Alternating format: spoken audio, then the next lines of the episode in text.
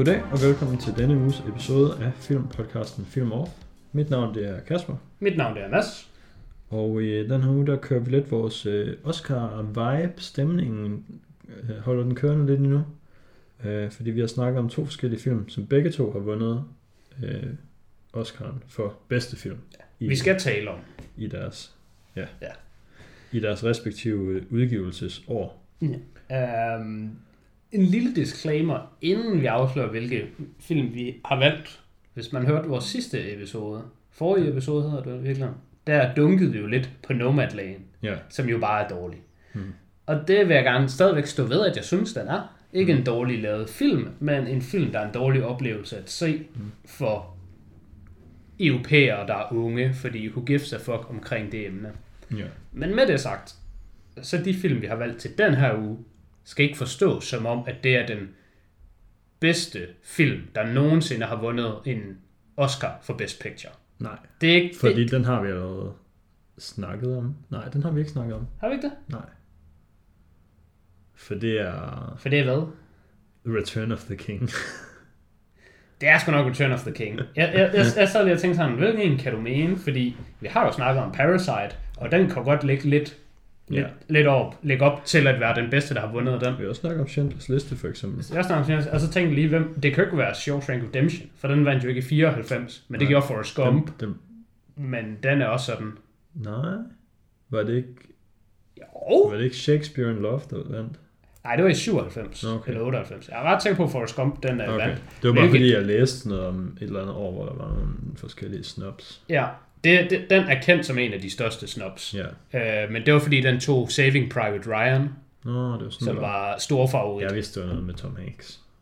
Det var noget med Tom Hanks, ja. Um, den, I 94, som så var award season 95, der var det uh, Forrest Gump, der vandt. Okay. Og selvom Shawshank Redemption er bedre, så kan jeg da godt forstå, at den vandt dengang.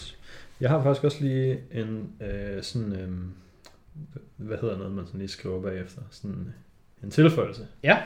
Til øh, noget af det, vi snakkede om med Nomadland, med at jeg synes, det er fucking underligt, at hende og Chloe Zhao har overhovedet lavet den her film. Ja. Og det er faktisk ikke bare af sådan egen motivation og interesse i emnet, hun har lavet den her film.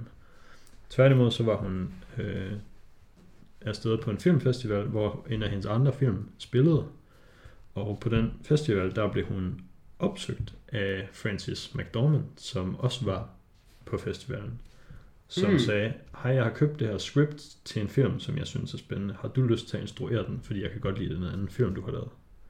Så det er faktisk Francis, som er mere i den befolkningsgruppe, der måske interesserer sig for det lort, Ja, som har været den sådan drivende faktor for Og det- det, det- Og så har Chloe det- bare været sådan, okay, en dobbelt Oscar-vinder spørger mig, om jeg vil instruere en eller anden film for hende. For hende. Så har Ja. hun bare været sådan, K, det kan, altså, det kan godt være, hun stadigvæk har haft noget interesse i. Ja, men men, det- det, er ikke bare sådan, hun har ikke bare vågnet op en dag og tænkt, jeg laver den her film. det giver god mening. Man, man tænker jo faktisk oftere på det den anden vej rundt, og sådan er det faktisk også rigtig ofte.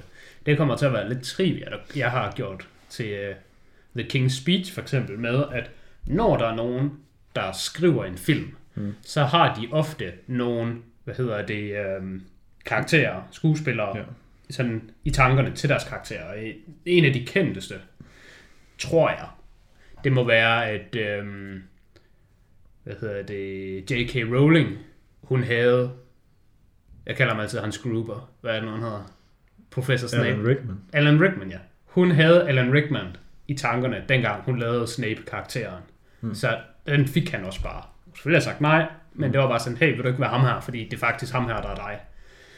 Ja. Um, og sådan tror jeg oftest, man tænker det. Jeg tror ikke, man tænker det så meget den anden vej rundt, når det er faktisk en skuespiller, der går til en instruktør og sådan, hey, Ja. jeg vil gerne have den her film.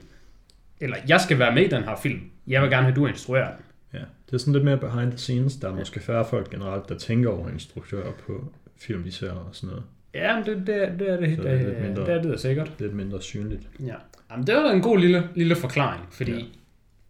Frances McDormand, hun er selvfølgelig virkelig god i den film, fordi hun, hun, altså, hun looks the part, men mm. altså, nu skal den her episode selvfølgelig heller ikke handle for meget om Nomadland, men hvis man ikke har hørt den sidste, så den korte version, der er Kasper er, er enig i, at det er en godt lavet film, men altså, det er jo bare om et emne, der er fucking ligegyldigt. Altså, Hvis du bare er en gammel babyboomer i USA, der er nederen og fattig, Yes. og lever et dårligt liv, på grund af dine egne beslutninger, Mm. så kan du da bare gøre det. Yes. Så kan man se den her film og blive justified i det. Ja, ja. Altså omvendt kan man også se i film og tænke ah, det er godt nok fedt, at jeg er en europæisk millennial, der ikke har taget dårlige beslutninger. Yes. Fordi så er jeg jo ikke endt herude på prærien. Ja. Hvor med alting er, så øh, de film, vi skal snakke om i dag, Ja, det er, du har valgt, som vi nævnte sidste uge, så har jeg valgt Gladiator.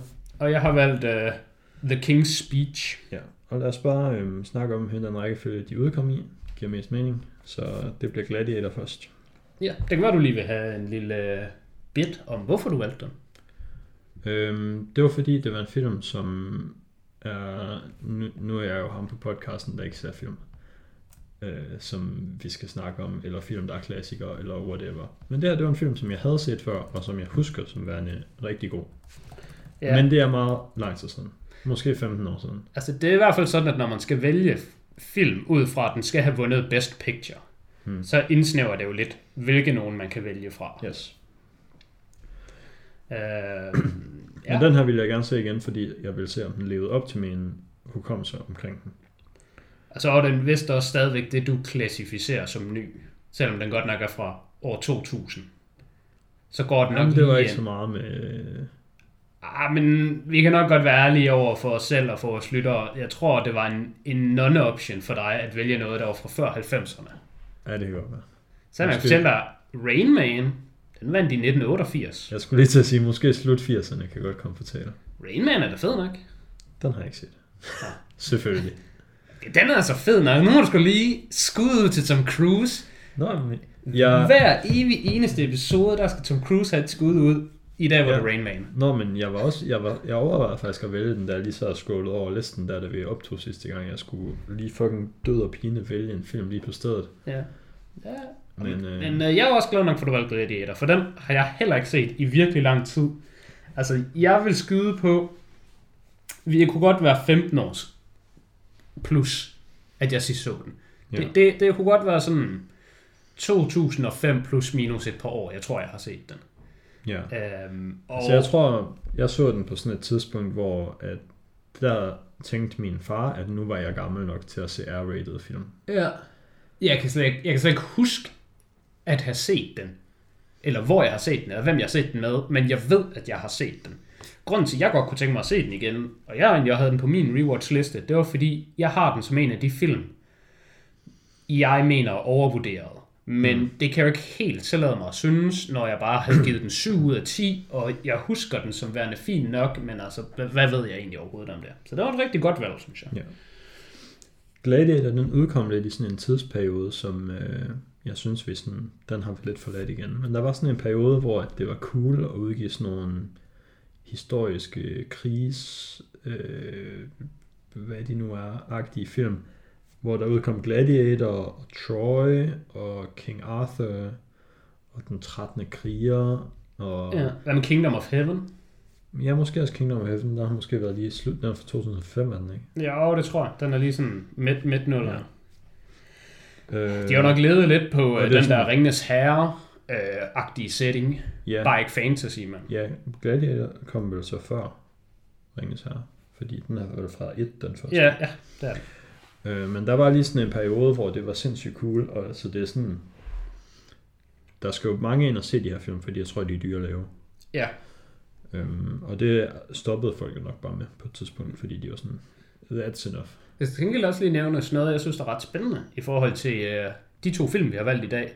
At øh, du har valgt den ene type Oscar-film, og jeg har valgt den anden type Oscar-film. Man ser rigtig meget to typer film, der dominerer Best Picture. Og den ene, det er sådan nogle store epics, ofte, oftest er sådan emnet, det er en krig eller et eller andet. Øhm, og den anden, det er en eller anden drama omkring nogen, der har et eller andet menneskeligt problem, som Yes. jo så er kongens store tale. Det er, sådan, det er de to kategorier, der, der dominerer Oscar. Men Ja. Det er begge to dramaer, men det er sådan en enten grand spectacle drama, eller sådan en meget minimalistisk drama. Vi ligger lige i hver vores ende. Ja. Og det synes jeg egentlig også, det var ret komisk, at så får vi lige highlightet de to film, der sådan filmkategorier, der oftest klarer sig bedst til Oscar. Øhm, Men øh, skal, vi, skal jeg lige tage kort, hvad den handler om, eller hvad? Ja, ja, jeg så lidt tænkt på, plejer vi at starte med, hvad den handler om, eller hvem der er med. Altså Gladiator, den er fra 2000. Ja. Det er Ridley Scott, der har instrueret den, og den har Russell Crowe og Joaquin Phoenix i hovedrollen. Så står der godt nok også Connie Nielsen, så hende kan jeg da også godt nævne, men hende føler jeg ikke er en del af filmen. Hvis jeg skulle, hvis jeg skulle give et recap af Gladiator, så kan jeg kun sige, at Russell Crowe og Joaquin Phoenix var med. Det vil jeg kunne huske. Mens mens jeg så den, så lagde jeg mærke til nogle lidt andre. Var der ikke også ham der, Jimon, jo, Jimon Honsu, som vi har Ja. talt om tidligere. Og han var så også god igen. Ja. Igen var han god. Han er, han er lige sådan en spiller, der ligger under radaren. Han er en god øh, supporting actor. Han er rigtig nice. Han har også været nomineret til to Oscars, kan jeg lige se nu, at jeg trykker ind under ham. Så øh, Mm. det er sgu da fedt nok. Men øh, jo, du kan da lige tage et recap af filmen. Ja, men øh, filmen handler sådan set om en periode i Romeriet, hvor at, øh, de har været ved at være i krig en masse forskellige steder, og udvide riget, og der er en eller anden Caesar, som er sådan, vi skal bare, vi skal bare have mere land, så bliver folket glade for mig, fordi folket kan godt lide, når jeg vinder slag. Det er fucking ved, at de vinder slag. Ja. Øhm, men ja, så synes han, at øh, det er ikke den rigtige måde at lede på. Og, Han er også ved at være gammel. ja, han er ved at være gammel, og han, Han er forventer lidt at dø. og han synes måske ikke, den måde, han sådan har ledt på, det er den bedste måde at lede på. Men han er bange for, at øh, hvis han bare lader tronen, jeg ved ikke, om de har troner, eller hvad de nu har, Ja, kan man Den- tillade sig at kalde monarki eller sådan den noget? høje hat, Ja. Hvis han lader den høje hat gå videre til hans søn, så leder han bare videre på den måde, som han ikke synes er så fed. ja. Så han bestemmer sig for at sige til en af hans sådan, topgeneraler, at han synes, han skal lede landet, men at der samtidig skal flyttes mere magt over til sådan et senat. Ja. Øhm, det finder sønnen så ud af og slår kejseren ihjel Mm-hmm. og får overtaget magten og siger ham der er general, han skal slås ihjel. Han skal jo sige, at hans familie skal slås ihjel. Yes. Så generalen flygter, som jo er Russell Crowe, som Ja. er Maximus. Yes. Maximus Primus. Han øh, lader lige være med at blive slået ihjel. Ja. Og så når han hjem til hans familie og ser, at de nåede ikke at lade være. Ja, De, de er blevet slået ihjel. de Så glemte han beslutter sig for at gå... Eller, der beslutter han sig ikke for noget. Der tror jeg måske, at han besvimer. Og så bliver han fanget af sådan nogle slavehandlere. Ja. Og så bliver han gjort til, eller solgt som gladiator, og så beslutter han sig for at ligesom bruge det til hans måde at komme tilbage til ham, der nu er kejser, ja. og ligesom få hævn for Ja. sin familie. Han får i hvert fald mulighed for det. Det bliver gjort tilgængeligt for ham at kunne komme tilbage til Rom og kæmpe mm. som gladiator. Fordi egentlig har han skulle bare give lidt op på livet. Så han var fuck det. Er jeg slave, eller hvad? Jeg sgu da ligeglad. Og så er det egentlig bare sådan lidt det, den der sådan magtkamp, der foregår og alt sådan noget. Ja, det er præcis. Øhm, jeg kan faktisk rigtig godt lide præmissen i den her film. Men jeg tror måske, at den forkerte årsag, fordi jeg er altså ikke specielt meget... Øh, i, selvfølgelig er det ikke, fordi jeg ikke er på Team Maximus, som er Russell Crowe. Hmm. Selvfølgelig, så, så er jeg på hans hold. Men jeg er næsten også lige så meget på hold med øh, Commodus, som er Joaquin Phoenix. Fordi han er jo selvfølgelig the bad guy der. Ja, Og det vil jeg ikke sige, at han ikke er. Men jeg synes til gengæld, at faren, ham der er kejseren før ham, Marcus Aurelius, er det ikke, Mm. er det, ikke det, han hedder? Jeg synes, at han i virkeligheden er, er bad guy. Fordi han har jo bare kørt hele livet, og bare været sådan, vi yes, vi skal ud og bare give tæsk og overtage verden og alt muligt. Og så er det sådan, nej, nah, ved du hvad, det må min søn ikke. Faktisk så må min søn faktisk ikke engang få lov til at være kejser. Faktisk så må min søn bare holde sin kæft. Jeg må leve livet, som jeg har lyst til. Jeg må være fucking, hvad jeg har lyst til. Og når min arving, han så skal til at komme ind i min rolle, så er ikke nok med, at han ikke må gøre det, som jeg gjorde. Han må faktisk ikke engang få lov til at lede. Hmm. Der er sådan... Altså, det er jo Marcus Aurelius, der laver fuldstændig rav i den. Fordi Maximus har ikke engang lyst til at være leder. Maximus, han siger bare sådan, Han bare- please, han kan vil jeg bare- tage hjem nu? han vil bare hjem på gården og høst. Altså, han er, tr- han er truly DJ Khaled. Han er suffering from success. Fordi hver gang der er et slag, så tager Maximus bare ud som general, og så er det bare sådan, oh, wow, det var godt nok fedt, vi vandt det her slag, men vi har aldrig vundet det, hvis ikke Maximus var her. Ja. Ja. Jeg, jeg synes, var sådan lidt overspillet. Det var altid som om, det var sådan, åh, Maximus, kan du ikke lige bare, øh, du kan bare lige tage ud og bare fucking vinde over alle. Det var ikke som om, at han var sådan en eller anden genial herrefører. Det var han nok også. Hmm. Men det var mere bare som om, at hvis du har Maximus på holdet, så er det bare det samme, som hvis du lige... Hvis, hvis Messi han nu vælger at gå rogue og hoppe over på Brøndby IF, så bliver det nok også det bedste hold i Danmark, fordi han er truly så meget bedre end hele... Ja. Nu skal jeg til at sige SAS-ligaen. Hedder det ikke en eller anden liga nu? Sådan 3F-ligaen og sådan. Jeg tror, han var købt af noget andet pis.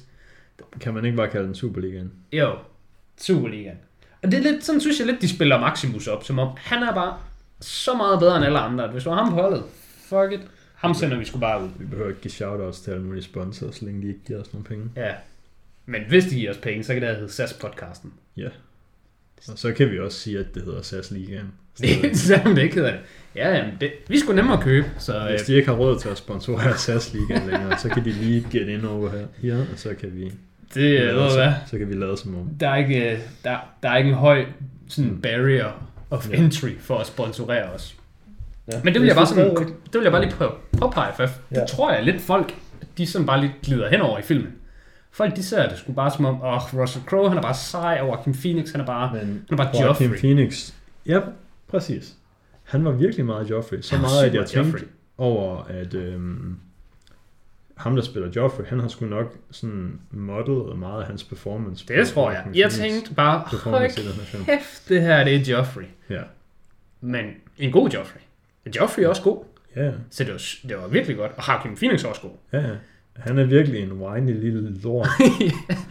Jamen, det er så nice. Altså, nu, øh, nu har vi jo Oscar som temaet, og øhm, Gladiator har vundet fem Oscars. ja. Russell Crowe vandt bedste actor. Han vandt bedste actor, og så vandt det bedste costume design. Det lyder da bare fint nok. Bedste sound. Ja, okay, det er vel også okay. Bedst, Er det bare lyd, lyd? Eller? det er bare lyd, nemlig. Okay. Fordi nu kom, så kommer vi nemlig til det andet.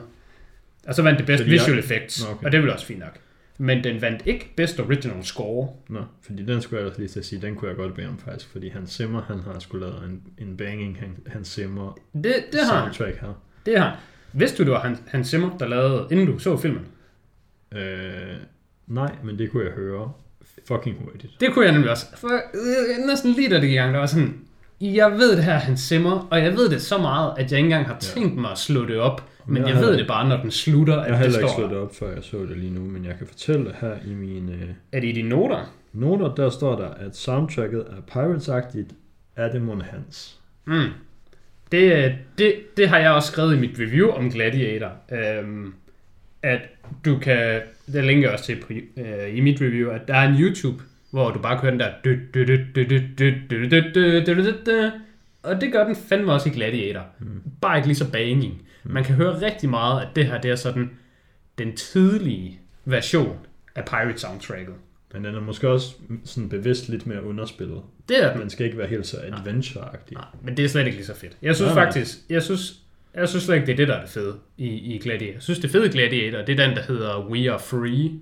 Det er den, hvor det er den film slutter med.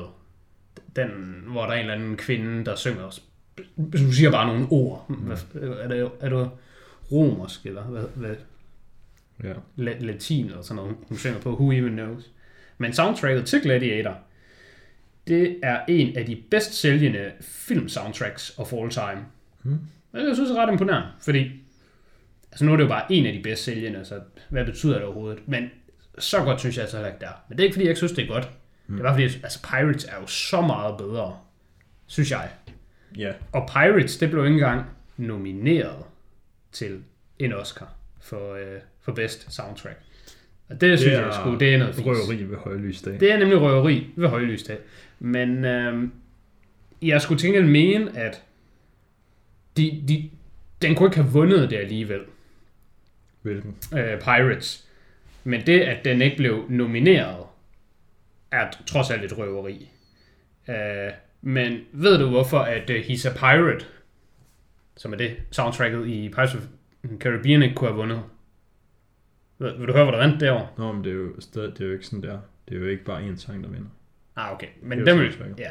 Men soundtracket for Pirates, det blev engang nomineret. hvilket er røveri, fordi det fortjente det. Yes. Men det gør ikke noget, der blev nomineret, for det kunne aldrig have vundet. For det, der vandt, det var Ringenes Herre Return of the King. Mm. Og den låste jo bare hele fucking den Oscar-sæson. Yes. Og den har også et bedre soundtrack. Ja. Yeah. Så man skulle bare lade være med at udgive noget i fucking Ringenes Herre 3 kommer og fucking tager det hele. Jamen, det er også en, det er nok en af de filmrelaterede holdninger, som jeg øh, sådan har den stærkeste holdning til. Det er, at Ringens Herre-trilogien har det bedste soundtrack all time. Ja, der er jeg ikke. Hmm. Men øh, det er en af de bedste. Men øh, jeg, jeg kan i hvert fald, jeg kan hurtigt komme med en, jeg sætter højere. Og det Hmm. er Withering of You. Det er jo sangen. Det tæller. Men det sangen tæller det. det. Det gør det måske ikke så. Øh, nu, nu, nu sprang vi skulle lige øh, lidt over det, vi ellers nogle gange plejer at tage. Nu sprang vi bare direkte hen til lyd. Men, Og vi har øh, også lige snakket lidt om... Om, om, om historien og Phoenix. skuespillerne, ja. Ja. Jeg synes, altså det er, jo, det er jo bare sådan, det er nogle gange med, at de synes, at den her film er den bedste film, så ham, der er hovedpersonen i den film, han skal også have bedste actor. Yes. Fordi jeg synes, Russell Crowe, han er sgu meget bare sådan en blank slate i den her film. Yes, Han jeg er er ikke helt dårlig enig. overhovedet. Russell Crowe, han er blevet hyret til et stykke arbejde, mm. og så har han gjort det stykke arbejde Ja. og fået hans øh, lønseddel og en Oscar i hatten. Og Yes. den behøvede han måske ikke. Altså, jeg giver heller ikke en præmie til en, øh, sådan en, hvad hedder de overhovedet, blikkenslager. En VVS-mand. Hvis jeg siger, hey, kan I ikke please sætte et nyt badeværelse op for mig, og så gør de det, og så har de fået deres penge, og så tager de hjem. Nej, lige præcis. That's it. Det er Russell Crowe i den her film. Ja, men Fordi hvad med Joaquin Phoenix? badeværelset er blevet sat fint op. No, no problems there. Men det kunne have været Anybody. Der kommer vand ud af hænden. Det kunne jo sågar have været, ved du, om det kunne have været, hvis du spørger mig, så kunne det have været Jared Butler. Fordi oppe i min hjerne, der er Russell Crowe og Jared Butler, det er den samme person. Jared Butler er måske lidt yngre, det ved jeg ikke. Men ja, de to, de skulle bare, har du brug for sådan en lidt roughed up grizzly man? men Jared Butler har generelt lavet dårligere karrierebeslutninger. Jamen, der, altså Jared Butler, han er, han er budgetversionen af Russell Crowe. Ja. Men altså, i, i år 2000, der kunne han vel bare have, have taget nogle bedre beslutninger. Uh, jeg kan så se, at de andre, der var nomineret, det var Ed Harris for filmen Pollock, og Jeffrey Ross for filmen Quills, Tom Hanks for filmen Castaway, og Javier Bardem for Before Night Falls. Og jeg har hverken set Pollock, Quills eller Before Night Falls, men jeg har selvfølgelig set Castaway. og Tom var god i den. Og Tom var god i den. Men Jeffrey Ross er jo også sindssygt god i alle film, jeg har set ham i. Mm. Og Ed Harris, ham har jeg som en 10-0 skuespiller. Ed Harris er også god. Ed Harris, han er bare... Hold kæft, han er nice. Nu ved jeg ikke, hvad den der Pollock, den handler om. Den handler nok om Men- maleren Jackson Pollock. Ah, det Ja. lyder rigtigt, ja. Det er et hurtigt bud. ja. Det har du ret i. Nå, det, så er jeg mindre interesseret. Fordi Det er ham, der laver de der malerier, der altid er med i de der jokes, hvor øh, hvis man lige lyser med sådan et UV-lys inde i det her rum, så ligner det et fucking Jackson Pollock painting, fordi Mm. det er bare sådan splat ud over det hele. Ah, okay. Ah, så er jeg mindre interesseret. Det jeg skulle så sige der, hvis det er en film, hvor Ed Harris, han er en skurk, så kunne han bare fået Oscar. For det er han Ja. fucking god til. Mm, men Joaquin Phoenix, så var han kun nomineret. Ja. Og han vandt ikke. Der er sgu sådan lidt. Hvis vi nu alligevel er der, hmm. hvor at Russell Crowe, han kan vinde for best lead, Hmm. Kunne vi så ikke også godt være der, hvor Joaquin Phoenix, han kunne have vundet for best support?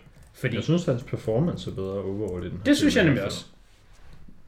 Der synes jeg skulle... Øh, Øh, jeg var faktisk jeg var overrasket over, hvor meget screen time han havde, fordi jeg kan sådan, det eneste, jeg kan huske med, at han var med i den her film, det er der, hvor han sidder oppe på balkonen, og de giver en thumbs up. ja. Jamen, jeg, kunne, jeg kunne godt... Jeg kunne overhovedet ikke huske, at han var, havde gang i noget som helst andet i den her film. Det kunne jeg trods alt godt. Jeg vidste, at han var en, en stor del af filmen. Jeg vidste, at, at, at, det var, at han var med.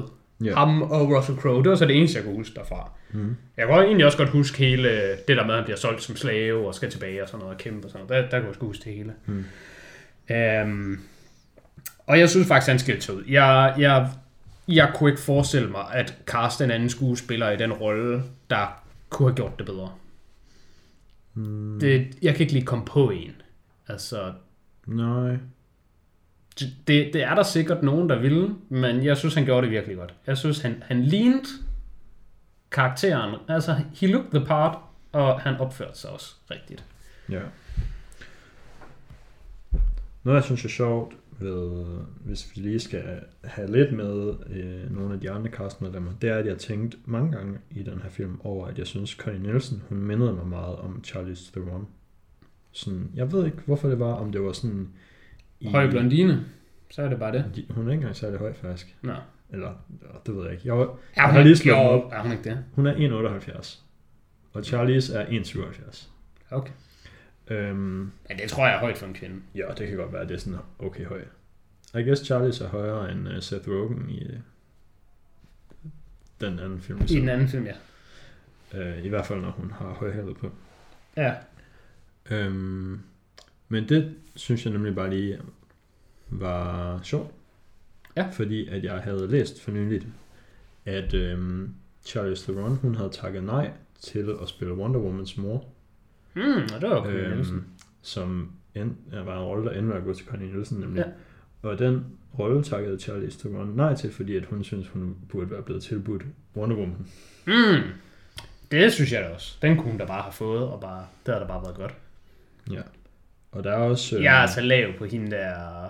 Hvad fanden er hun? Gal Gadot. Altså, jeg synes, hun ligner The Part. Jeg synes, ja. der kan man lige få lidt trivia omkring James Bond. Der er, der er kun én, hvad er det nu han hedder? Det er andet med L. Der er én skuespiller, der har spillet James Bond én gang nogensinde. Ellers så James Bond altid en recurring rolle. Ja, det er ikke Roger Moore, der har spillet ham. Nej, det er det ikke. Nej, det her, det, det her det er nemlig en australsk øh, model, der fik tilbudt rollen udelukkende. Han havde ikke nogen, han var ikke skuespiller. Han havde ikke nogen skuespiller credits for. Han fik tilbudt rollen udelukkende baseret på, at de synes, at han er det, det menneske i verden, der ligner allermest, hvordan James Bond burde se ud, hvis mm. James Bond var et rigtigt menneske. Mm. Øh, men han har kun fået en rolle. Mm. Og så røg han skulle bare ud. Og det er også sådan, jeg har det med Gal Gadot. Hvis du bare skulle have Wonder Woman, og bare lige plop hende ind fra tegnefilm til live action, så ja. er Gal Gadot doing the part. Mm. Men jeg synes ikke, hun er særlig fed skuespiller. Det, jeg synes ikke, hun har noget screen presence. Jeg synes, når hun er på skærmen, så er det bare som om, at der bare er en, der står med sådan ja, et af fire ark til, hun kan læse op, op af. Hun er også mødt op og siger sine replikker. Ja, ja hun, hun læser dem bare, synes jeg. Hun er sådan uh, brave girl-agtig. Men der er også der er 10 års aldersforskel på Charlize Theron og på øh, Connie Nielsen. Jeg synes også, at Charlize Theron hun vil være for ung til at få tilbudt rollen som mor. Men det er selvfølgelig de der flashbacks, eller hvad? Hvor det, nej, det er det jo ikke. Hun er jo bare med i Ja. filmen, straight up. Ja, det virker sgu ikke for mig. Og Gal Gadot er 9 år yngre end Charlize, så det er sådan... Charlize er lige mellem øh, Ja. Wonder Woman og Wonder Womans mor. Ja. Altså, sådan, som de er nu. Connie Nielsen er 20 år ældre end Gal Gadot. Ja, Og så kan man godt være mor. 9 år ældre, den går nok ikke. Bortset fra i film. Bortset fra film. Nu hvor du nævner det der med skuespillere og alder, så kan jeg lige mm. sige, apropos, øh, jeg kunne ikke forestille mig, at andre gør det lige så godt som Joaquin Phoenix i den rolle, mm. men at vi bare synes, at øh, Russell Crowe, han bare er en blank slate.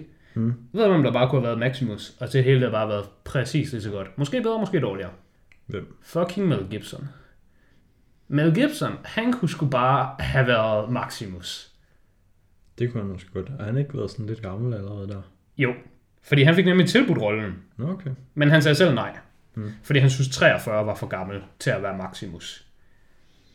Men altså, hvis Mel Gibson er 43, så kan han da godt ligne en, der er 35 på film. Mm. Og så er det jo bare fint. Jeg synes, Maximus skulle ligne en i, i midt-30'erne. Og jeg synes også, at det er det, Russell Crowe's Ja, karakter ja. ligner til at være. Jeg ved ikke engang. Ja, han har været 36 der. Ja. Men altså, Måske 35 der Ja. i filmen. så det, det, det, kunne sgu, det kunne sgu ret fint have været en anden, hmm. hvis du spørger mig. Vi har faktisk snakket utrolig lidt om selve filmen. Ja. Og det tror jeg måske, det er fordi, jeg ved ikke, hvordan du står på den. Jeg kunne fortælle dig, inden jeg genså den, der havde mm. jeg den 7 ud af 10. Ja. Og jeg, jeg husker den bare som en fin film. Mm. Og det er slet ikke, fordi jeg vil tale negativt om Gladiator. Men jeg ved bare, at folk er Gladiator-fans, og Gladiator har 8,5 inde på IMDb. Med Ja. sådan 26% stemmer, der giver den 10 ud af 10. 29% der giver den 9. Og 25 der giver den 8. Ja. Det er fuldstændig vanvittig høj rating, synes jeg. Den er Det var nummer sådan 40 Ja, ja. of all time. Men Jeg har, jeg har valgt at holde den på 7 ud af 10. Ja. Jeg synes sgu bare, det er en film. Jeg vil også sige, min hukommelse af filmen, hvis, hvis filmen bare havde været så god, som jeg huskede den, så havde jeg nok, så havde jeg forventet, at det var en 8 eller 9. Men det, det regnede jeg ikke med, at jeg ville synes, faktisk. Nej. Øh, og det synes jeg heller ikke helt. Jeg, jeg tror måske også bare, at jeg har den på sådan 7. Ved du, øh, hvad jeg faktisk havde, havde lyst til at se Hvad så? øh, af film? Mens jeg sad og så Gladiator, Mm. der fik jeg sgu lyst til at se Troy. Det er også virkelig lang tid siden, jeg har set Troy. Jeg tror, jeg så Troy og Mm. mm. Gladiator cirka omkring samme tid. Og det ser også ud til at give mening, fordi Troy er fra 2004. Den har jeg faktisk Så set hvis jeg- for hvis jeg- så lang tid siden. Hvis jeg forventer, at jeg så dem omkring 5-6 stykker, så, så har jeg nok set dem samtidig. Ja. Jeg, Og- jeg tænkte, jeg havde, sgu, jeg havde sgu faktisk lyst til at se Troy, da jeg så Gladiator. Og jeg tænkte også, at hvis jeg ser Troy nu, så vil jeg synes, den var bedre. Og jeg kan se, at jeg har givet ja. Troy 8 ud af 10. Jamen, Troy er fed. Og jeg synes måske faktisk begge lead characters, både... Øh, Pitt- Banner og Ja, Erik Banner og Brad Pitt, de er De crazy begge to. fucking gode. de leverer begge to bedre performances end Russell Crowe gør Ja. i Gladiator. Jeg vil næsten gå så langt at sige, at vi har vi har Joaquin Phoenix og Brad Pitt. De er begge to Hmm. doing tier 0 stof i de her respektive film.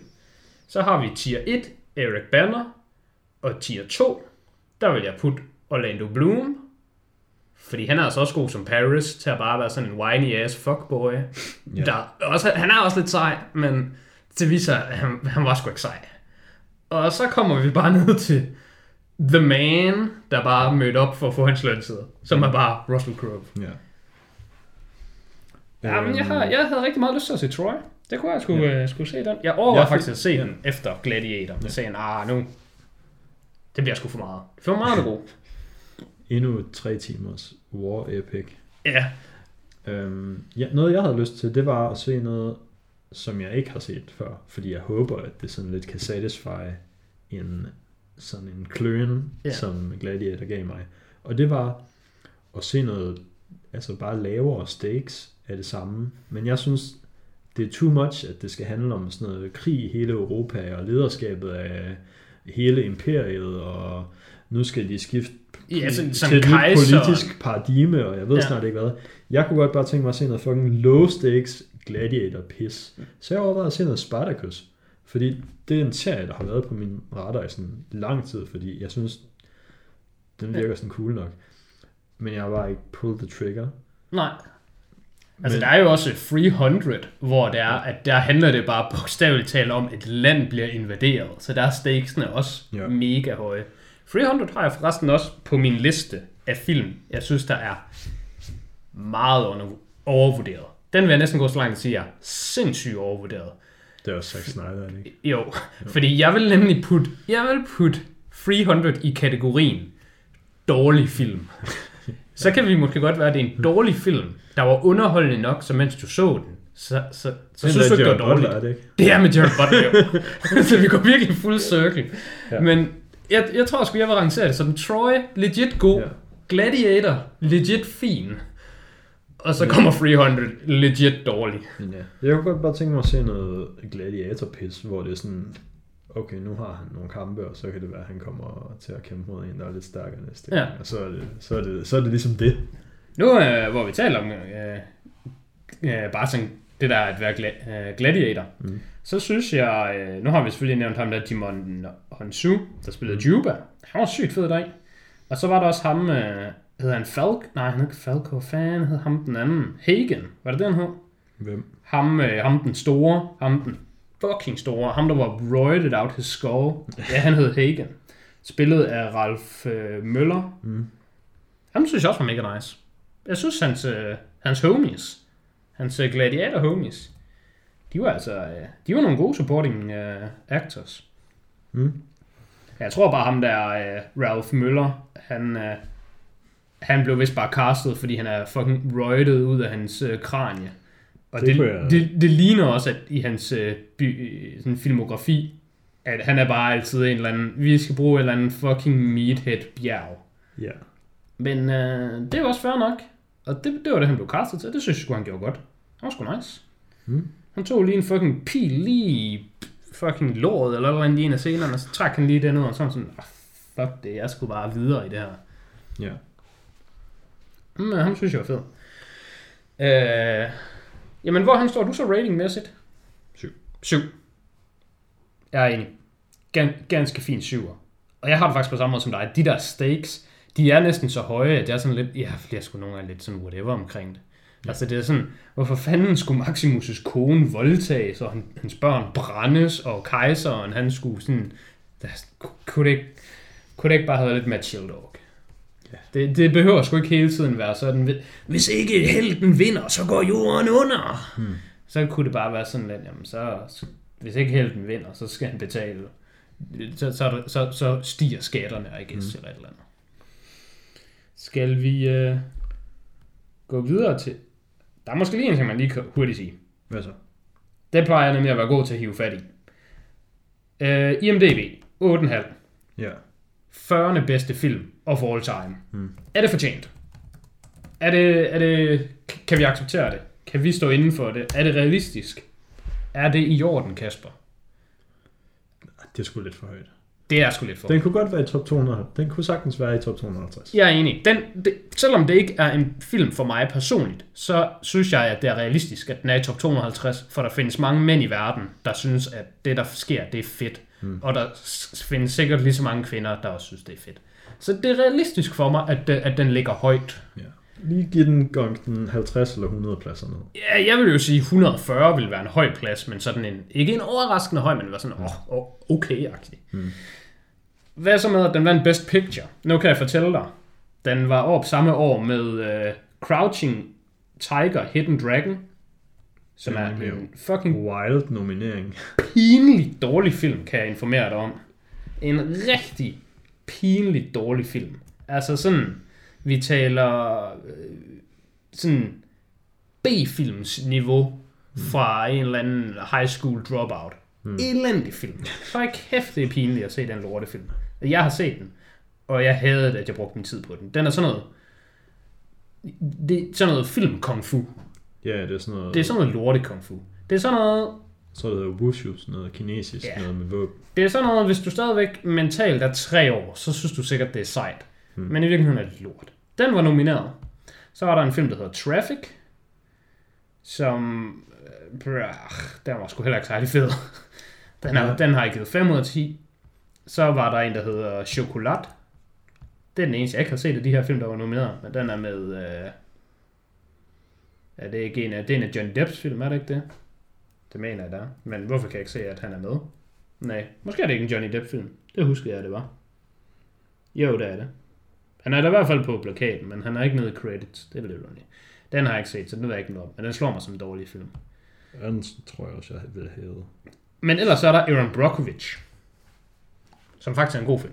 Nå, jeg har ikke set nogen af de der film. Men jeg kan godt forstå Gladiator. Gladiator kan easy vinde her. Gladiator kan easy vinde. Nogle gange har du bare et nemt filmår. Mm. Tillykke, tillykke til Russell Crowe. Ja, Skal vi øh, hoppe videre til øh, mit valg? lad os gøre det. Kongens Tale. Ja. Sidst jeg så den, det var i 2010. Nej, det har nok i virkeligheden været 2011. Ja, for det var en decemberfilm. Jeg så den i biografen. Jeg arbejdede i biografen dengang. Jeg tænkte sgu bare, fuck det, jeg tager bare ind og ser den gratis en, en eller anden dag, hvor jeg ikke skal noget. Så jeg tog bare ind og så den. Ingen forventninger. I- Jeg så den bare og var sådan, wow, den her film var da egentlig virkelig meget bedre, end hvad jeg troede, fordi jeg troede bare, den ville være dårlig. Og så gav jeg 8 ud af 10. Og så har jeg gået og sådan spekuleret lidt over den i, i faktisk mange gange efterfølgende. For jeg havde så godt tænkt, jeg tror, det der 8 ud af 10, det var for lavt.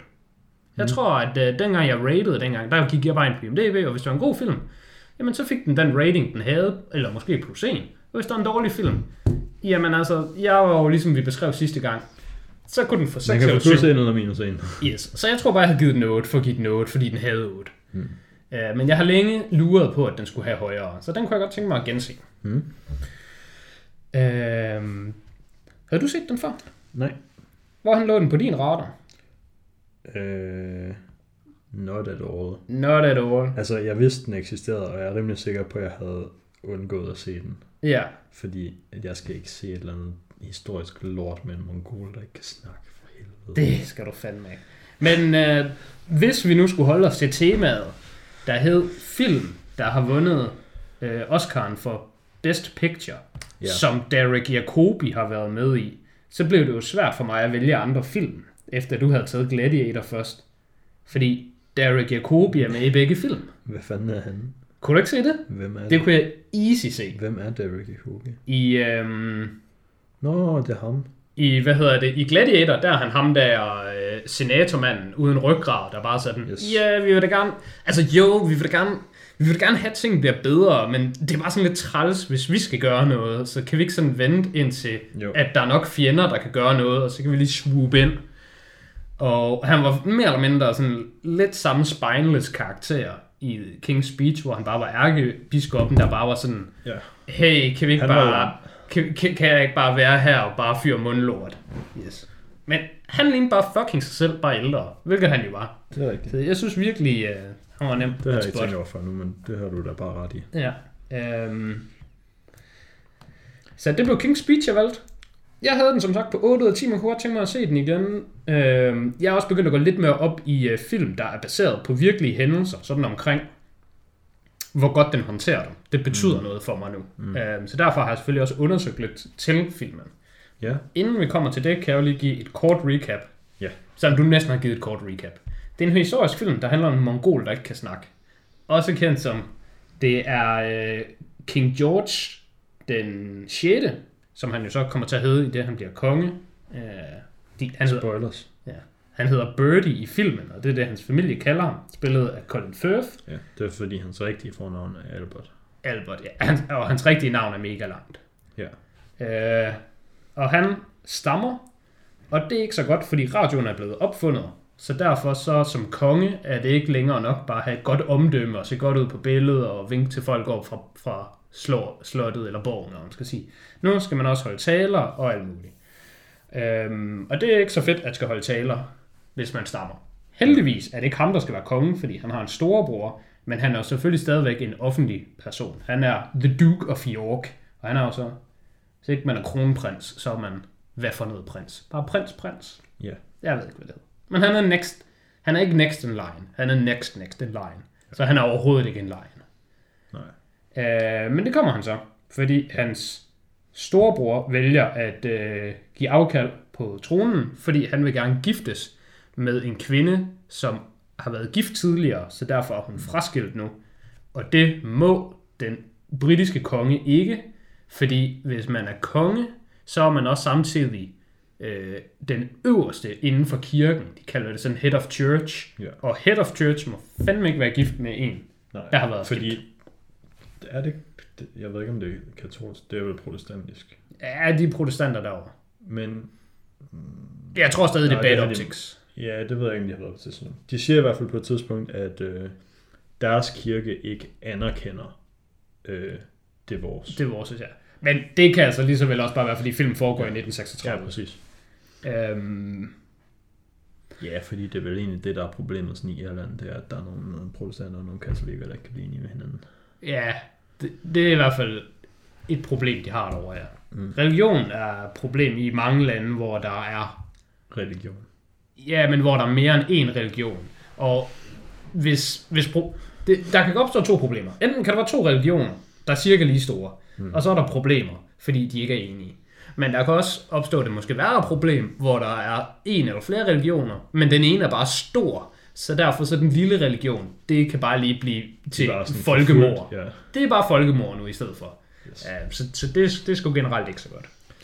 Øh, men han begynder at tage øh, kursus i sådan komme af med at skulle stamme. Mm. Og der er ikke noget, der virker. Øh, men så på et tidspunkt, som hans kone finder en øh, speech therapist, hvad hedder sådan en?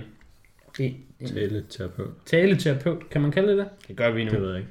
En taleterapeut, som han så lige skal prøve, og øh, han har sgu egentlig givet lidt op, men så i klassisk film, så giver han sgu lige one last ch- chance. This, this one time for the one time. Og så virker det sgu bare. Men det virker ikke bare så nemt. Men det er det, filmen handler om. Ja. Øh, I takt med, at der kommer sådan mere pres på ham, og mere ansvar over på hans skuldre med, jamen, hans bror er jo ligesom ham, der skal til at være monark, mm. men hans han, han, klar, han tager det ikke så seriøst, og han har jo også sin der er kvinde. Og ja, Så han ved godt, at, at det ser skidt ud for kongefamilien. Mm. Og der er jo også øh, krig, der ligger ulmer i Europa med øh, Hitler er jo Ja. ved magten i, øh, i Tyskland. Um, men hele sådan kårene filmen, det er jo egentlig det her øh, venskab og forhold, der er mellem øh, King George og, øh, hvad er det, han hedder? Lionel. Lionel Lowe. Yes. Som uh, King George er spillet af Colin Firth, og Lionel Logue er spillet af Geoffrey Rush. Inden vi lige hopper til dem, for jeg forestiller mig, at det er dem, vi kommer til at tale mest om, mm. så vil jeg trods alt lige give et skud til uh, Helena Bonham Carter. Fordi ja. hende synes jeg generelt er dårlig. Ja. Men jeg synes, hun er god i den her film. Jeg synes generelt, hun er så dårlig, at da hun var i den her film, og ikke var det, så vidste jeg ikke, at det var hende. Jeg så hele den her film, og så da credits kom, og der stod hendes navn, så spurgte jeg min kæreste, var det hende, der var hans kone? Ja. Og så sagde hun, ja, er du fucking idiot, kunne du ikke se det, eller hvad? Men det var fordi, hun ikke havde hendes, hendes crazy hår going on. Ja. Jeg hader hende. Jeg synes, hun er forfærdelig, og alle film, hun er med i, og hun skulle bare være af at være med i. Men hun var ret god her i. Altså, det kunne have været anybody, men hun var god. Så har jeg også set hende i Les Miserables, og der er hun også god, fordi mm. der er det meningen, at hun skal være Helena Bonham Carter. Og det er hun jo bare, mm. så det bare works. Og så er hun da acceptabel i Fight Club, men det er bare fordi, den film er god. Mm. Men hun er ikke god deri. Hun er der bare til at være en blæst kvinde, og, og, og det er hun vel. Så fedt for hende. Men den her film, gør det sgu okay. Og så synes jeg ikke rigtigt, der var andre, der var værd den. Alle andre føles bare som øh, ikke engang supporting characters. De føles bare som, hvad hedder sådan nogle, øh, extras. Altså, der var ja. ham, der spillede Winston Churchill, og jeg synes, at han, han var da godt nok dresset op, og han talte da sådan fint nok, og det, det var da okay, men altså, jeg synes ikke, der var en eneste karakter i filmen, der ja. ikke bare føltes som en eller anden ekstra, der bare lige kunne blevet hævet ind. Jeg havde otte linjer og så ud igen. Jeg kan godt lide Guy Pearce. Jeg bliver som regel sådan lidt positivt overrasket, når jeg ser noget, og så han dukker op, vil jeg sige. Øhm, Ja, men var altså, det Guy Pearce var? Var det... Det var David. Var det... øh, Jeg skulle på, om det var øh, broren. Men øh, han havde jo heller ikke så meget at, at tage sig til den. Det kunne jeg egentlig godt... øh, Da du sagde, at Guy Pearce var med, så kunne jeg egentlig godt tænke, det har du da egentlig ret i, det var da broren. Ham, ham synes jeg også generelt, han er sådan lidt... Øh, jeg ved ikke, om han, under radaren, det er nok det forkerte, fordi der er rigtig mange, der godt kan lide ham. Men han er sådan... Han er lige sådan subtly med. Mm. Han var fin som broren.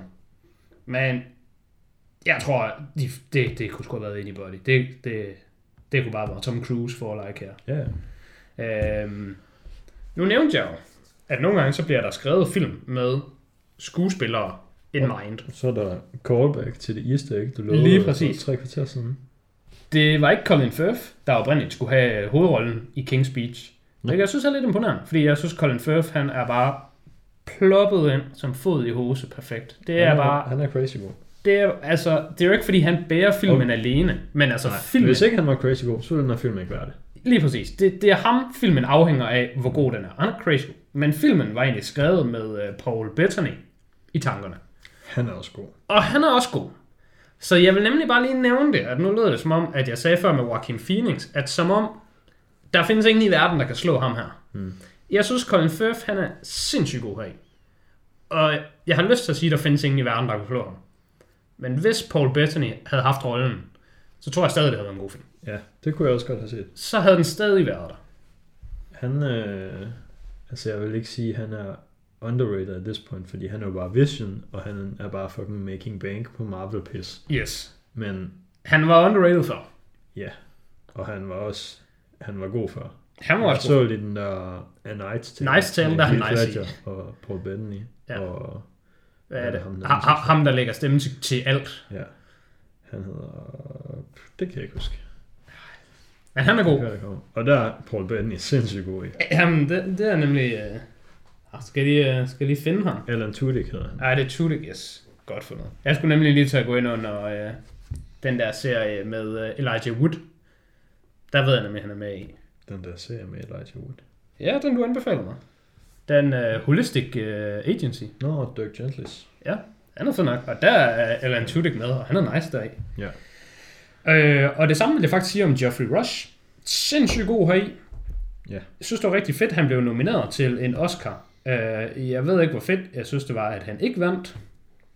Uh, men jeg kan selvfølgelig lige hoppe ind og kigge. Altså nu er jeg jo også bare sådan en, der ikke ser film. Ja, Så jeg kunne sgu ikke lige genkende Geoffrey Rush fra noget, og det kan jeg da godt se, at det skulle jeg måske, fordi han er med i alle Pirates-filmene. Ja. Som jeg trods alt har set. og der er han også god i. Men jeg så ham ikke lige i den her, var sådan, Nå, det ham, jeg godt. Det er sgu da William Turners far. Yes. Eller, nej, ikke faren. Farens kaptajn. Ja. Det tænkte jeg ikke. Han er, han er fucking Jeg tænkte, at han var meget ligesom min oplevelse af Paul Racy i The Sound of Metal, Ja, med at her har de sgu bare fundet en guy, som er the guy, som er ham, der har det her job i virkeligheden, jeg, og er god til det, elsker Geoffrey og bare Rush. skal get in der. Geoffrey Rush, han er... Vi får virkelig øh, postuleret rigtig mange er under the radar. Jeg elsker Geoffrey Rush. Han er også med i Shakespeare in Love. Ja. Han har vundet en Oscar og blevet nomineret, jeg ved ikke, tre, fire, fire gange. Nomineret. 1, 2, 3, fire gange. Mm. Men han forsvinder sgu bare helt ind i den her rolle. Ja, han er godt god. Men med det sagt, Hmm. så kunne jeg godt, og nu er der virkelig callbacks igen. Hmm. Hvis det skulle have været en anden, så tror jeg godt, at Alan Rickman han kunne have været inde der. Alan Rickman kunne godt have været en taleterapeut. Det kunne han godt. Alan Rickman, han er også lidt en legende. Jeg tror ikke, han havde været lige så god som Geoffrey Rush, men Nej, øh, han er sådan lidt for... Han har lidt for meget temperament ja, generelt i sine roller. Han er selvfølgelig bare en god skuespiller, Ja, ja. der kan være doing things. Ja. Men jeg synes ikke, han har ikke en anden performance, hvor jeg lige tænker, okay, hvis man bare fucking slotter den ind i den her film, så er det bare... Nej, det er rigtigt. Men det, det kunne være, at det havde været bedre. Det havde været mere tro mod virkeligheden. Hmm. Jeg kan så lige skynde mig at sige, inden vi lukker noget på Jeffrey Rush. Han var nomineret, men han tabte til Christian Bale, uh, der vandt Oscar for hans supporting role i The Fighter. Og der synes jeg også, at han er fin nok. Yes. Men jeg synes, Jeffrey Rush er bedre. Men jeg ved ikke, om du har set The Fighter. Det har jeg. Det er der med Marky Mark. Ja, og den er, den er sådan fin nok. Men jeg synes, Jeffrey Rush skulle have vundet ham. Men ved du, om der også var nomineret derovre?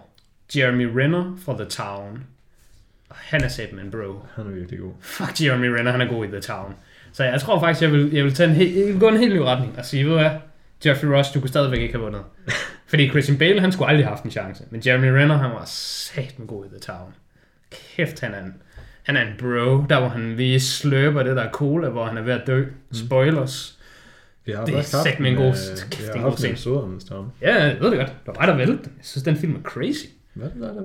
Ja, det er jeg ret sikker på. Det var en af de film, jeg så i biografen, dengang jeg arbejdede i biografen, og bare var sådan, fuck det, det jeg skal da bare ind og se en eller anden actionfilm, og så var det Yes. bare straight gas.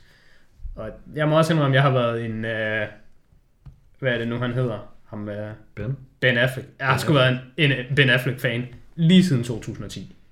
Ben Affleck er god. Ben Affleck, han er gas. Han er sygt nice. Um, Jeg ved ikke, hvor længe jeg har været en Ben Affleck-fan, men... Ja, jeg- så jeg ved, det at- på jeg ved, på det et var den film. i mit liv, der så jeg har du set? Good, Will Hunting Ja.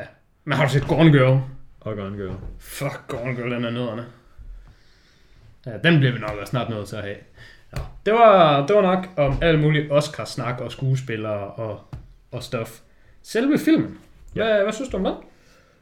Jeg synes, du er god. Jeg var positivt overrasket. Det var jeg også. Øhm, Og jeg havde givet 8 ud af 10 før. Men jeg forventede også, at jeg synes, den var god og positivt overrasket. wow, wow, Øh, wow. men som den sluttede, Hmm. så vaklede jeg virkelig mellem. Jeg vidste, den skulle have 8 ud af 10 som minimum. Hmm. Men jeg vidste ikke, hvor meget mere den skulle have end det. Hmm. Fordi for mig er det ret vigtigt, sådan, når det er en sand historie. Så er jeg lige inde og research lidt. Ja. Og der så jeg så, at øh, ham, øh, David Seidler, der har øh, lavet screenplayet, Ja. han øh, er britisk og rimelig gammel. Han er fra 1937. Han mm. levede dengang øh, King George den 6. Han øh, lavede den her famøse tale. Og der var David Seidler selv 6 år. Og, Skulle jeg sige, kan jeg nok ikke helt huske. men det kunne han. Nå. Påstår han i hvert fald. Fordi han øh, stammede nemlig selv som barn. Mm. Og det gjorde så stort et indtryk på ham, at høre øh, en konge, der var sådan infamously kendt for at stamme, kom igennem det her forløb, og have den her øh, øh, store, kendte tale, og ligesom blive en, øh, sådan en, et symbol for, øh, for modstand mod øh, nazismen. Ja. Og det gjorde et rigtig stort øh, indtryk på David Seidler dengang. Så stort indtryk, at han gerne ville skrive, eller han ville gerne videreføre den historie. Ja. Øhm, så han skrev så, øh, skal man sige, en, en bog og et screenplay og den slags.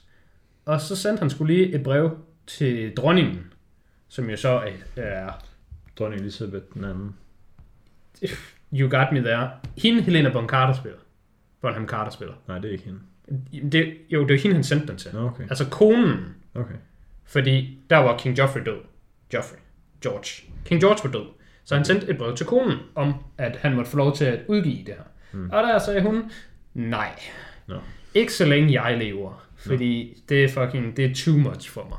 Mm. Så han var sådan, okay, I guess I'll wait. Hun er trods alt gammel. Ja. Men hun døde som 102-årig, eller 103-årig. Hun var over 100, da hun døde. Mm. Så han måtte lige vente sådan 25 år på at få hans script godkendt. Ja. Og så døde hun, og så blev det godkendt, og så var det bare fucking afsted. Øhm, og noget, der så gjorde det endnu federe, synes jeg, det var, at allerede mens de var i gang med at skyde filmen, og det synes jeg er lidt underligt, at de ikke har været gjort det her tidligere, mm. men der opsøgte de så Lionel Lokes øh, barnebarn. Ja.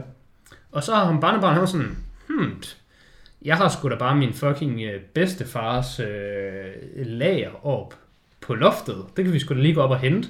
Mm. Og så viste det sig, at der bare var sådan masser af kasser med, at hans øh, bedstefar, han havde en dagbog, som han bare fucking fyldte med fucking guld. Og så havde han også alle mulige breve, korrespondencer med kongen, mm. og alle mulige øh, sådan snak. Og de fandt også den originale tale, og med de der rettelser, man ser i den, mm. øhm, og hvordan den er rewritet, og den øh, dialog efter øh, han har givet talen, hvor at øh, Lionel Logue siger til kongen, at du stammede stadigvæk på nogle W'er. Kongen så svarer, I had to throw a few in there, so they knew it was me. Ja. Det var en rigtig replik, som der, de fandt i dagbogen, skrevet deri. Det gjorde sgu virkelig meget for mig, at filmen var sådan. Ja. Fordi jeg var enormt kritisk for filmen, mens jeg så den, hvor jeg tænkte, alt det, der foregår her i, Hmm. det er sgu bare hearsay. Det, er sgu, det kan du bare bilde mig ind. Du kan bare sige, det var det her, der skete, og så er jeg bare sådan, okay, fedt, du har ret. Men Ja, det er jo Hvem faktisk, kan sige det er lidt noget af det. Oh, nu banker jeg til ting. Det er lidt noget af det kritik, den der Netflix-serie, øh, der kører nu, der hedder The Crown, som jeg ved ikke om det, det har vist ikke altid været en Netflix-serie, men jeg tror Netflix har købt den nu, ja, som handler om det kongehuset i mange forskellige generationer. Det har fået noget kritik for af kongehuset, eller støtter af kongehuset, med at det viser ting, der sker, som er sket for lukkede døre, så de kan ikke vide, om det er sådan. mm, Øhm, og det er jo nok bare rigtigt, at det kan de ikke vide. Ja, Men der er jo nogle af tingene, dem kan de ikke vide, men de kan stadigvæk godt regne dem ud, og så er der måske nogle af tingene, dem gætter de bare på. der er også ting i filmen, Hmm. i kongens sal, som de ikke ved. Og det er nemlig der, hvor der jeg går ind og bliver kritisk. Hmm. Er det ting, der er vigtige? Og det er det heldigvis ikke. De ting, som de selv har opfundet, eller slottet ind i filmen, det har været selve træningen, altså selve sådan de private øh, sessions, som de har haft. Altså det der med at stå og, og ryste sin, øh, sin kæbe, eller det der med at lave sådan, øh, hvad hedder det der, englehop, og, og råbe lyde imens, og gå rundt, og sådan alle de der ting. Mm. Det, det var der ikke noget, der var dokumenteret noget om. Det var til gengæld bare baseret på David Seidlers øh, egen erfaring som at stamme som barn og have været til taleterapeuter. Og så baseret på øh, deres fortolkning af venskabet mellem kongen og Lionel. Og det har så både været David, der er screenwriteren, og så øh, hvad er en Huber, Tom Huber. Tom Huber er instruktøren, og så ellers været Colin Firth og Geoffrey Rush synes vil være gode og sjove scener. Så det er egentlig bare de fire, der bare sådan har, de har sgu bare fundet på nogle scener. Hvis, hvis ja. du stammer, så løb en tur, eller et eller andet. Ja. Og det er sådan noget, det, det er sgu fint for mig. Det må du gerne bare finde på. ja, fordi det er jo ikke sådan noget med, her er en historisk ting, der skete på en måde, men den sker bare på en anden måde. Det her det er mere sådan en character building, og, Ja, lige og præcis. viser, hvordan Og- deres og- forhold er. Og de, de baserede det trods alt på øhm, ham, øh, Lionel Logue, øh, som de øh, også adresserer i filmen. Han er ikke en rigtig taleterapeut eller en rigtig doktor. Ja. Han er bare en skuespiller, øh, som så er, har påtaget sig rollen som taleterapeut, fordi det var noget, han kunne finde ud af. Og han bliver beskrevet ja. rigtig meget i de her ældre dokumenter, de fandt, som om, at hans metode var at Lionel Logue er meget selvsikker og karismatisk, og den måde, han får folk til at overkomme deres stammen, det er ved at bygge dem op og få dem til at tro på sig selv. Og det er jo også det, man ser filmen går ud på. Mm. Så at det er det, der er metoden. Ja. Det er det, jeg synes, der er det vigtige. At, at karakteren er, hvordan han rigtigt var. Og om det så er at lave øh, armbøjninger, mens man snakker, eller at ens kone sidder op om på maven på en eller sådan noget. Ja. Det er ikke så vigtigt. Nej, det er jeg enig i. Øhm, hvad var det nu ellers? Jeg synes, der også lige var noget andet, jeg synes, der trak øh, rigtig meget op, øh, sådan for mig, sådan de der omkringliggende ting. Ja. Der står også de der ting til sidst i filmen, men det er jo så bare, altså det understøtter jo bare det, du siger med, at det sådan er rigtige ting. Men der, når filmen slutter, så står der, de var venner resten af deres liv, og der Ja. står, at uh, Lionel var der, mens at kongen holdt alle sine taler under Ja. krigen. Men der er jeg altid skeptisk. Så det er derfor, jeg lige vil undersøge det. Og jeg tænkte, ja. det kunne være folk, der lytter også synes. Altså, jeg tog lige for det at vide. Der er jeg ikke skeptisk, fordi at det tror jeg jo bare på. Men til gengæld, hvis jeg får at vide, at det er bare noget løgn, der står der, Hvad synes du så? så er det forfærdeligt. Rædselsvækkende dårligt. Okay. Men Fordi... Det ved jeg jo er løgn, det du siger nu. Nå, nej, nej. Man for nu har jeg dig. Jeg har dig. Jeg har dig. Okay, for mig. Skal du, skal du fås? Hammer. Uh, Wind River. Er det ikke den her? Den med Det kan godt være. Jeremy... Uh, Jeremy Renner. Yes. Er det ikke den her? Eller Best Cold River? Eller Nej, fan... Wind River. Yes. Den starter bare med, This is a true, based on true events. Klassiker. Ja. Og så når den er færdig, så er den bare sådan, forresten, hele den her film, du har set, intet af det er nogensinde eksisteret. Alt er opfundet. Men det kunne være sket. Who knows? Det kunne have været sket. Måske der er sket noget som det her. Fuck dem. Fuck dem for at lyve. Men, det er bare ligesom at sige, at men at Fast sige, and noget, Furious er at sige, at baseret. noget er baseret på virkelige hændelser, er ikke det samme som at sige, de her to personer, som har fandtes i virkeligheden, var venner resten af deres liv, og så var de det bare ikke. jamen, det er rigtigt nok. Det er ikke lige så slemt. En det, anden film, det, også første, det kan godt være løst fucking baseret. Altså, det er så loose, som vi overhovedet kan forestille os. Men det er, det er, altså, fordi det, der er mit gripe med Wind River, det er, at det, den måde, det står der i, based on true events, det kan du skrive foran alle film, der nogensinde er lavet. Du skal mm. foran alt, der nogensinde er lavet i menneskeheden. Fordi den måde, det er baseret på true events, det er bare, at instruktøren og forfatteren, de bare har været sådan, vi ved noget om emnet, så hvis det her emne skulle filmatiseres, så ville det give mening at være sådan her. Det kan du sige om alting. Star Wars er også inspireret af et eller andet i virkeligheden. Fordi du kan ikke bare opfinde ting ud af den blå luft. Du skal være inspireret af noget. Så er det inspireret Ja, af dit sure, liv. Sure. Fuck Wind River, som ellers er en okay film. Men fuck dem for at Ja, lyve. den synes jeg faktisk var en god film. Jeg synes også, den er okay. Men jeg gider ikke, de lyver. Men jeg synes, der er forskel på at skrive noget, der er tvivlsomt, og på at skrive noget, som er løgn. Ja, men det er der. Måske, men... nu siger jeg noget, som bare, det kan være, det her er løgn. Måske så jeg ikke, at der stod det der i starten af den, så tænkte jeg ikke over det. Det kan godt Så var jeg bare saved. Så må man bare redde. Måske skal man lave en directors eller fan, fan edit, hvor man bare fjerner de første 5 sekunder af den. Og så er den bedre. Eller ved du hvad, du kan bare tage slutningen og putte op forrest. For det, den slutter med, det der bare står til sidst, mm. det er sådan, at øh, et eller andet sted i USA, der lever der nogle Native Americans, og de bliver stadig oppressed, mm. og voldtaget, og har det dårligt, og øh, deres liv kan cirka se sådan her ud. Put det op foran. Okay, så de indrømmer faktisk selv til sidst, at det de skrev først var sådan lidt... øh, Det tror jeg. Okay. Ellers så har jeg selv opdaget det. Ja, okay. Jeg kan ikke huske, om de siger det til sidst, okay. men det skulle de bare putte foran. Ja. Men ikke skrive noget, løgn. Nej. Øh, det kan godt være, at jeg selv fandt ud af det, fordi jeg tror nemlig, at jeg slog den op. Fordi mm. i filmen, der er der sådan en kvinde, der løber i bare fødder ude i sådan øh, Alaska-lignende, øh, Ja. hvad hedder det, temperatur. Og hun løb sådan 4 km inden hun døde eller sådan noget. Mm. Og så, så siger de i filmen, at wow, det var godt nok virkelig langt, men altså Karen kunne selvfølgelig have løbet 4 km, fordi hun er den største fighter af et menneske, jeg nogensinde har mødt i, i mit liv.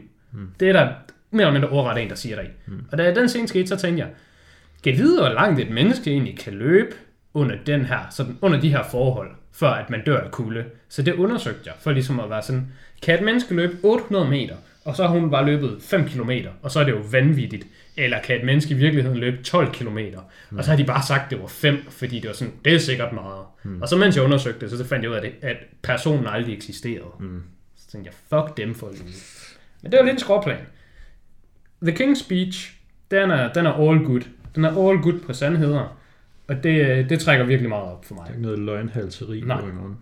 Fedt nok. Noget jeg ikke lige fik nævnt, uh, netop fordi ham der David Seidler, han skulle vente de der sådan 25 plus år, så uh, han vandt en Oscar for Best Original Screenplay, det jeg synes er virkelig truly deserving. Altså jeg har svært ved at komme i, kender jeg selvfølgelig ikke så mange, men jeg tror hvis jeg gik igennem listen over Best Original Screenplay winners of all time, så har jeg svært at forestille mig, at jeg vil sætte mere deserving end den her.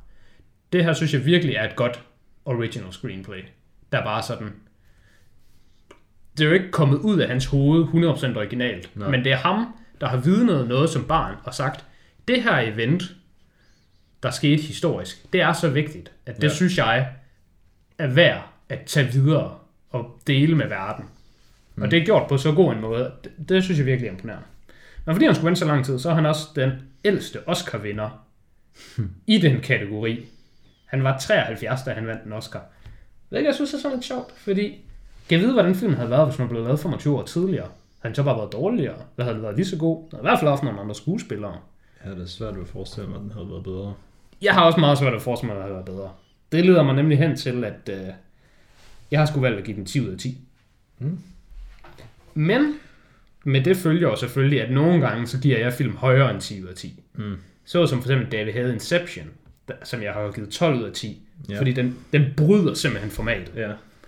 Det er ikke der, jeg er på kongens tale. Nej. Jeg er bare på straight 10 ud af 10. Og det er, altså, det, det er, det er sådan håndværket og respekten omkring det, der, der bærer den derop. Ja. Jeg Jamen, fandt også et, et, et, et klip, hvor man har, hvad hedder det, øh, talen fra filmen, ja. og den rigtige tale. Mm. Og det kan synkroniseres. Jeg tænkte faktisk, at det nogle gange var de rigtige taler, de brugte i filmen. Det fik jeg ikke tjekket op på, men jeg synes, det virker som om, det kunne godt være, at det, nogle gange, så det spiller de noget, på. så var, var der noget af de rigtige taler med nogensinde? Alle, de rigt, alle talerne der var rigtige, men mm. de var alle sammen edited. Okay. Fordi den rigtige tale, den var sådan 5 minutter. Nå, men, men, men det jeg mener, var, var det den originale optagelse? Nej, det var det okay. ikke. Det var ikke den originale optagelse. Jeg synes, de, der var nogle gange, så lød det sådan lidt anderledes, men det var bare fordi, så kommer de ud af en højtaler, og så hører man det rigtigt bagefter. Ja. Hvor at, for eksempel da David havde sin tale med, øh, at han trådte af, tror jeg. Mm. Der hører man det første af den ud af en radio. Ja. Og så, når man har hørt sådan 20 sekunder ud af radioen, så klipper den til, at han sidder inde i studiet og siger resten af den. Ja. Og der lyder han sådan lidt anderledes. Så jeg tænkte på, om de første 20 sekunder var den ægte tale. Ja. Uh, det undersøgte jeg ikke, men det er jeg ret sikker på, at det har det ikke været. Mm. Der tror jeg til gengæld bare, at de har sat en effekt på, for at nu hører du den gennem radioen, og ja. nu hører du den live. Det har de nok. Men til gengæld talerne, og det er også det, der er så fedt ved, at, øhm, at de havde de her breve og mm. øh, dagbog, de havde også de originale taler, altså de havde det originale papir, som kongen havde med ind, så de netop kunne lave de der, hvor at der er ting, der er streget under, og der er sat sådan nogle streger mellem, hvor han skal holde pause, og sådan, at der er nogle ord, der er blevet lavet om. Ja. Ja, det, det, det trækker sgu så meget op for mig, at øh, jeg vil gerne gå med til en 10 ud af 10. Hvad så du? Jeg tror 9. En god 9'er? Ja.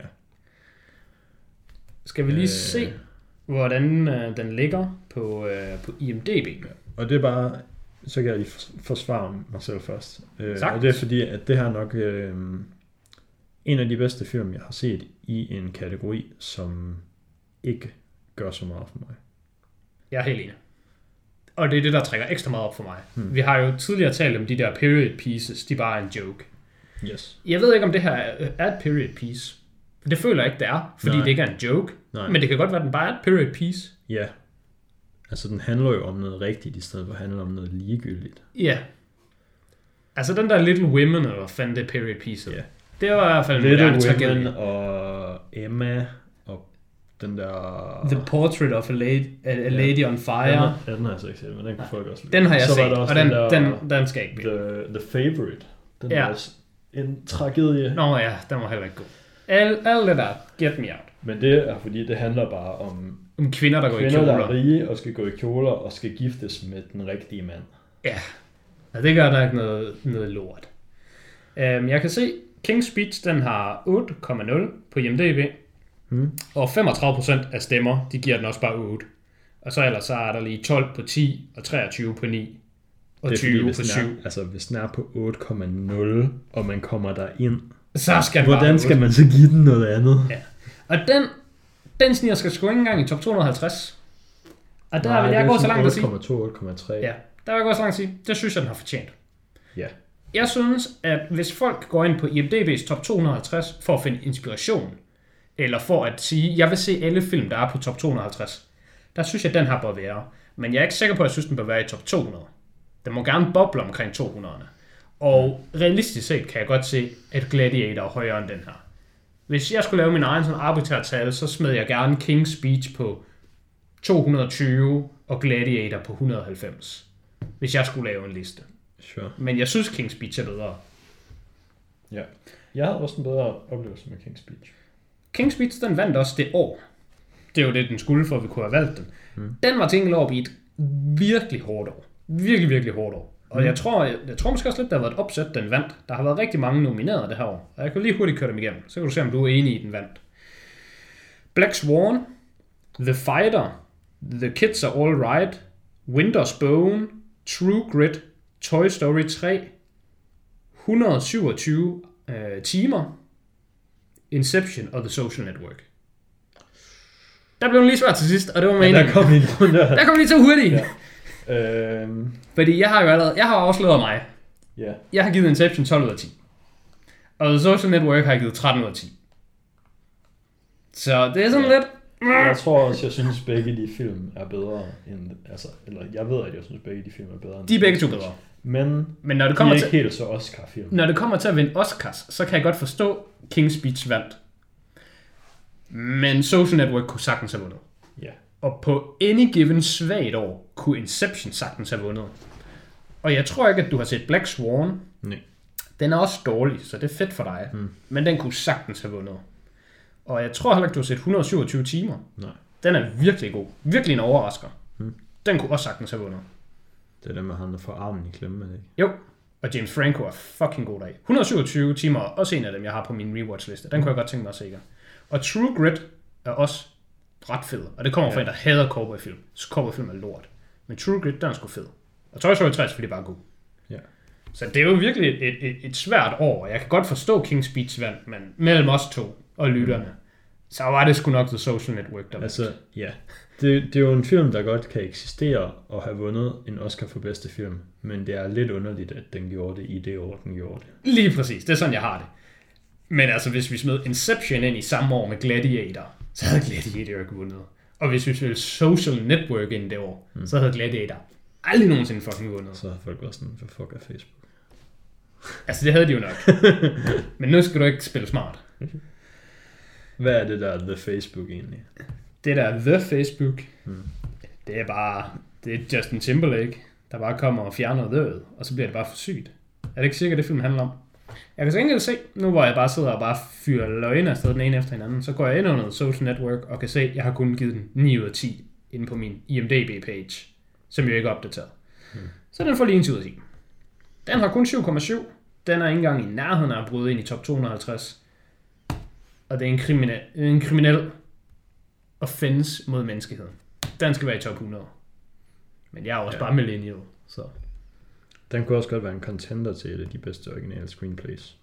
det kunne den godt. Den er altså syg. Men mit problem med den, og jeg tror faktisk, det er derfor, jeg har givet den 9 dengang, det er, at jeg har lidt på samme måde med den, som det jeg nævnte. Mit problem var med Kongens Tale. Hvor meget af det er egentlig overhovedet rigtigt? Hvor meget ved man egentlig om rigtigt? Hvor meget spekulation? Og sådan, det, det er, jo rigtigt. karakter. Hvor meget er spillet op for galleriet? Ja. Det er jeg er senere hen blevet semi-ligeglad med.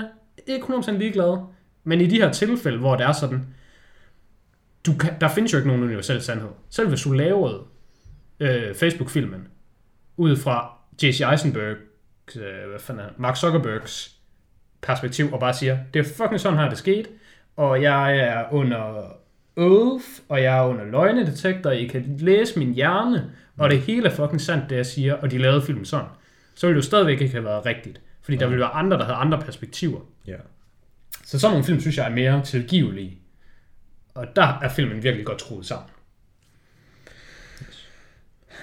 Så snakkede vi om, øh, hvad vi skal se til næste gang. Næste gang, ja. Og vi er jo i den situation, at det er ved at være muligt at komme i biografen i Danmark igen.